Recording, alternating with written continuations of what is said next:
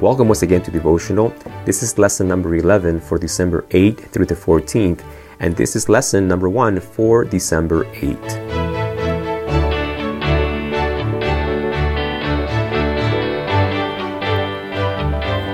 Well, this lesson will give us a overview. Today's lesson will give us an overview of the rest of the week. Uh, of course, focusing on unity in worship. Um, it's also giving us a foretaste of where we will be in just a few weeks uh, in Revelation, the book of Revelation. Today's uh, memory verse is straight out of Revelation 14 6 through 7, the, the first angel's message, which highlights and deals with worship. And it's just giving me a little bit of excitement to know that we will be spending three whole months in the book of Revelation. Uh, I'm excited and I'm looking forward to that time with you going through that powerful book. Um, this week, we will learn things that are sometimes we take for granted, like what is worship? Um, what, why do we worship? Those are important questions that we need to ask, and how worship preserves unity. Those are very important questions, and we need to have biblical answers for them. And this week, we will have that. Um, today's uh, lesson, I do want to just highlight two things that uh, this uh, lesson brings out is uh, a spiritual math equation, as I like to call it. Um, inside of one sentence, it says, "The joy that came from knowing Jesus as the Messiah, the fulfillment of Old Testament prophecies, filled their hearts with thanksgiving and gratitude to God. And that is an odd statement till I realized it's, it's a little math equation, spiritual math equation. It says, uh, joy of knowing Jesus as the Messiah plus fulfillment of Old Testament prophets, prophecies filled the disciples' hearts with thanksgiving and gratitude, which is the foundation of worship. This is why we worship. So, it, for me, that's significant. It highlights something that we sometimes take for granted. We think that knowing prophecies are something that, you know, we know them and let's move on. But biblical prophecies are, are to be studied and studied again and reviewed again. Daniel 2, Daniel 7, Daniel 8, all of those prophecies, when was the last time you looked at them?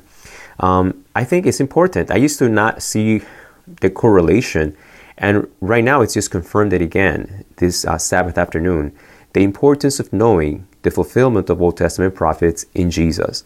And not, it doesn't say just the joy of knowing Jesus. The lesson is very intentional in, in the, labels and the expressions. The joy of knowing Jesus as Messiah. Big difference. Um, and Messiah, him, Jesus being the Messiah, is understood through the fulfillment, how he fulfilled the Old Testament prophecies. When these two are combined in your mind, in your heart, it fills, these will fill your hearts with thanksgiving, gratitude, and worship. Isn't that powerful? For me, it's significant. And again, it reminds me of the importance of knowing, understanding, and believing Old, Test- Old Testament prophecies. So, my question is um, how are you doing with those? Um, I, will be honest with you. Uh, for many years in my life, I took them for granted. They were the, the kind of things that we looked at once a month for one month, um, every other year or so, when we have public evangelistic series. And it was all about the mark of the beast. That, that to me personally was the highlight of, ooh, you know, I'm going to cringe. Will people accept? Will people reject? And everything else was just peripheral. Till I realized when I became converted, um, when I finally understood them, it changed. Daniel chapter 2, the one that I thought I knew, you know, backwards and forwards, and I could recite the metals and their interpretation from memory. So boring. Oh, I know this stuff already. Can we get into something more exciting? When I became converted, that prophecy became powerful. I began to notice, and I still do notice things that I didn't notice before. Daniel chapter 2 the most basic prophecy, the template, the foundation of all other prophecies, for me is still yielding fresh, beautiful, precious insights as to God's character because it points to Jesus as the Messiah. So, for you and I, this week presents to us a tremendous invitation of potential. This week, should I choose to review some of these things? Should I choose to go back to Isaiah chapter 53? And read about that prophecy that is fulfilled in Jesus. Psalms chapter 22 and the many other prophecies. If you're not sure where to go, go to the Gospel of Matthew. In the Gospel of Matthew, you will continually read uh, at least once in every chapter, Matthew makes this statement. in order to fulfill what Jeremiah the prophet or to fulfill the prophecies of the Old Testament. Um, the fulfillment of Old Testament prophecies dominates the landscape of Matthew. And if your Bible has Bible references, you can go back and reread these. You know, how's, how's your prayer life lately? Has the concerns and struggles and trials uh, of the past week, the past month, or more or months, have they been wearing you down? Have you been discouraged, despondent? Have you feel no motivation or incentive to even open the Bible?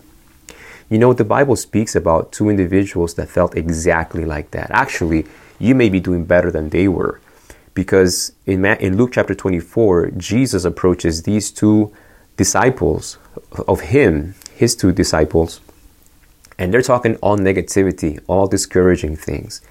And when they finally tell Jesus why, they tell him, it is because we were hoping, we were hoping that Jesus would be the Messiah which means that hope died.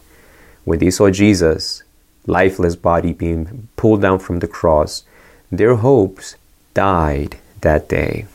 These are two hopeless disciples.